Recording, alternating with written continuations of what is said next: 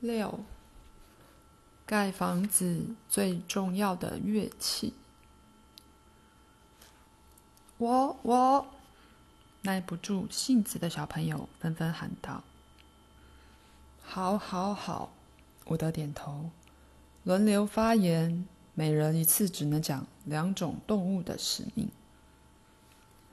小朋友一个接一个从座位上跳起来，快速地说：“乳牛和山羊产奶，他们会吃草，每天走到人身边让人挤奶。”驴和马的使命是在人不想走路时载人。鸡和鸭到处走，到处飞，但几乎每天都会回来下蛋给人。长毛象负责载运重物，把重物载去指人指定的地方。每个小朋友轮流发言三次，尽可能把自己知道的动物使命说出来。伍德后来提出新的问题：谁可以告诉我？在哪些情况下，不同的动物会合作，而人用什么办法指挥他们？我可以说吗？同一个红发男孩对着大家说。无人反对后，他看向伍德。伍德点头同意他发言。人想替自己盖房子时，动物就会合作。人用笛子指挥动物。一开始，先吹集合的曲调，把不同的动物和鸟类叫过来。他们坐在人的附近等待。我们的祖先就是这样教他们的。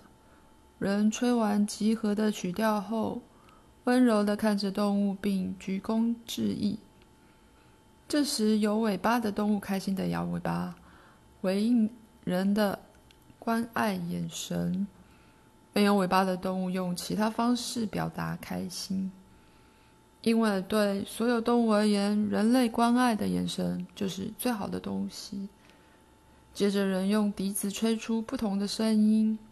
这时，好几只熊跑出来，开始在人用树枝标示的地方挖洞。当人觉得不用再挖大时，再吹不同的声音，示意熊回到原位。长毛象则随新的声音将石头放进熊挖好的洞。这个时候，很多燕子会在人选定的地方上空盘旋，迫不及待的想听到指挥他们的曲调出现。等到人吹出属于他们的优美曲调，他们立刻往四面八方飞走，反复的衔着少少的土、干草和毛絮，这是他们筑巢要用的材料。他们把这些东西堆在石头上，最后筑出房子的一面墙。男孩语毕。伍德看到阿纳斯塔再度起身，手掌朝着他举手。伍德准许他发言。伍德老师，我想问你，你觉得盖房子是件快乐又有趣的事吗？是的。伍德老师回答：“这对会思考的人类而言，当然是快乐又有创造力的活动。”伍德老师，那为什么要严格禁止小孩子做这件快乐的事呢？伍德知道阿纳斯塔一直很想盖自己的小屋，他在家很常提起这个话题，但伍德都会耐心地解释为什么小孩子不能盖房子。如今他在大人小孩面前抛出这个问题，显然是有原因的。他肯定在想什么。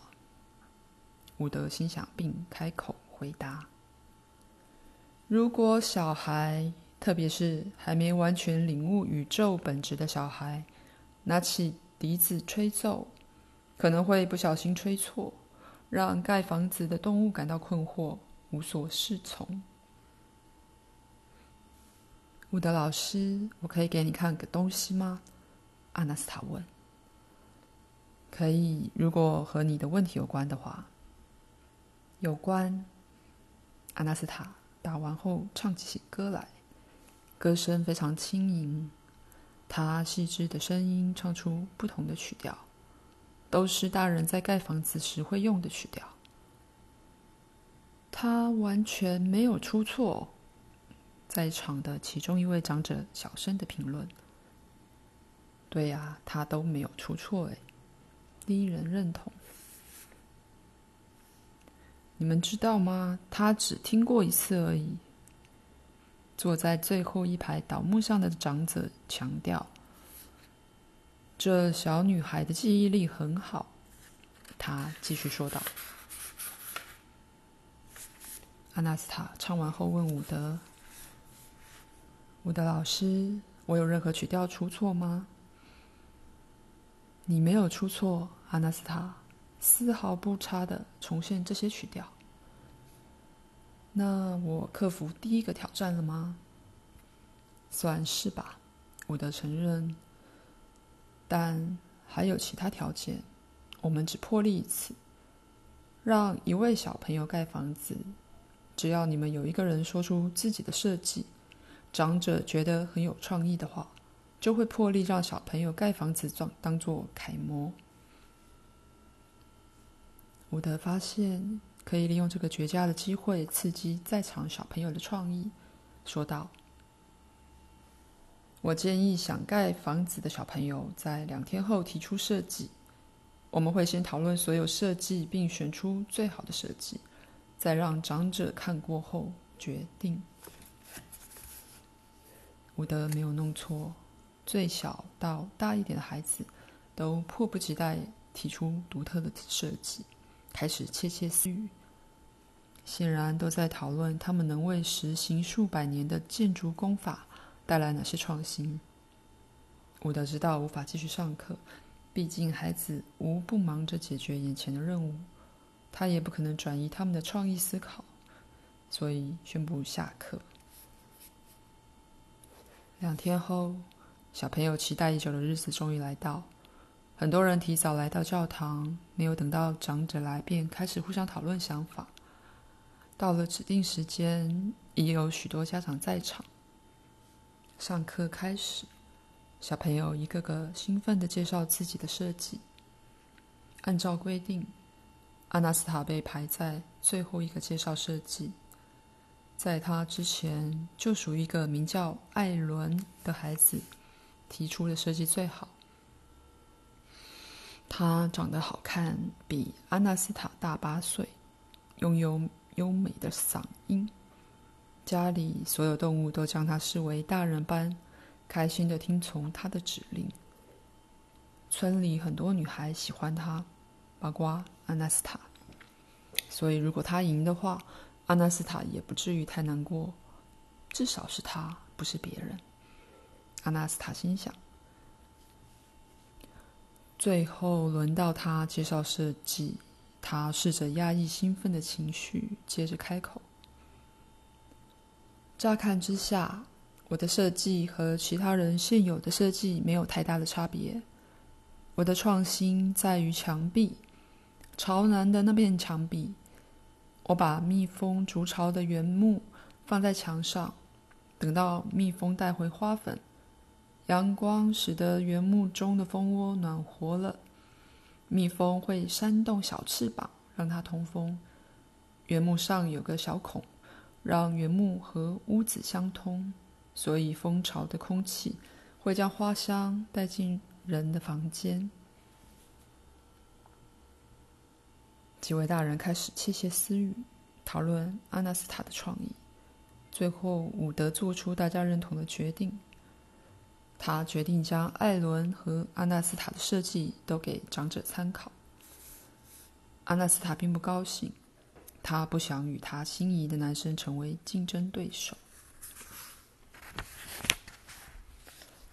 隔天，长者来到下一堂课，讨论他们的设计。当时还有很多其他人参加。最后，他们决定阿纳斯塔的设计胜出。一位长相庄严的。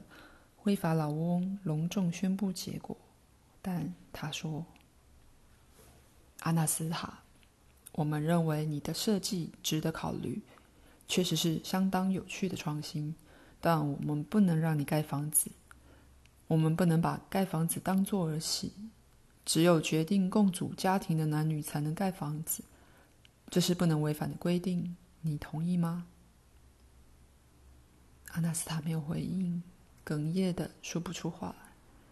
他当初用尽心思想出这个设计，除了想象以外，甚至感受得到自己的小小房子。在他脑海里，他已经住在屋里，睡在柔软的床上，透过小蜘蛛织出的窗帘，欣赏窗外的花圃，呼吸蜜蜂带来的微微花香。就在此时，艾伦站了起来。我可以就这个不能违反的规定说几句话吗？他带着疑惑看着长者，接着说：“这个规定当然公平，而且不能改变，但还是有办法不让阿纳斯塔违规。”大人小孩疑惑地看着艾伦。一个声音传来。这怎么可能？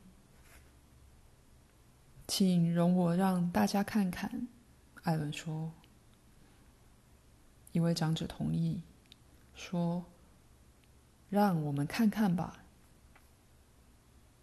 艾伦走到阿纳斯塔面前，拿下脖子上的家族坠饰，替阿纳斯塔戴上。“你愿意嫁给我吗？”阿纳斯塔，他问。在场的所有人惊呼，阿纳斯塔惊讶的不知所措，睁着水汪汪的双眼，从头到脚看着眼前的男孩。“你愿意吗，阿纳斯塔？”艾伦问他。阿纳斯塔用力点头，将自己脖子上的家族坠饰递给艾伦，但艾伦没有接下，而是在他面前跪下，让他亲手替自己戴上漂亮的坠饰。旁人惊讶地看着一切。艾伦牵起小阿纳斯塔的手，对着灰发老翁说：“阿纳斯塔没有阻碍了，这个不能违反的规定对他不适用。”是这样，没错。长者开口，语气有点不太确定。但人通常是为了共组家庭而在一起。阿纳斯塔年纪太小，还不能生育。是的，艾伦认同。他还小，但他一天一天、一年一年的长大，总有一天会成为一位完全成熟的美女。我确信我会等到那一天，不会改变我的决定。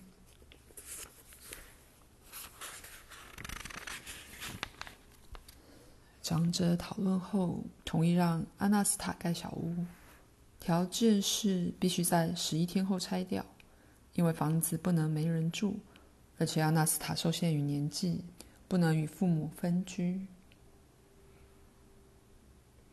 到了指定的那一天，祖传家园聚落的居民几乎全部都来到小丘。阿纳斯塔站在亲手栽种的花圃旁，他事前。已经用树枝围出小屋的范围，他相当紧张，毕竟很多人会看着他的一举一动。但让他最紧张的是，艾伦也在这些人之中。自从这位少年向他求婚，要他一起生活后，他的心中对少年就有了特别的感觉。村长走到阿纳斯塔面前，打开一个漂亮的盒子。里面装着盖房子最重要的乐器——笛子。小女孩双手颤抖地拿起笛子，小小的手指按住几个小孔，将笛子放在嘴边，但没有发出声音。阿纳斯塔觉得开始前得先冷静一下。他将笛子按在胸口，看着站在小丘上的人群。速度如闪电般的思考该如何冷静下来，但越想却越紧张。这时，一位少年从人群中走向阿纳斯塔，是艾伦。他走向小女孩，对她说：“我也知道这个曲调，我会吹。你已经围出小屋的位置和大小，而且在竞赛中胜出了，代表这会是你的家。让我来吹出这个曲调吧。”小女孩泪眼汪汪的看着端庄的少年，嘴唇颤抖且兴奋的低语：“我想自己来，艾伦，谢谢你，但我要自己来，我必须这么做。”那你仔细听我说，阿纳斯塔。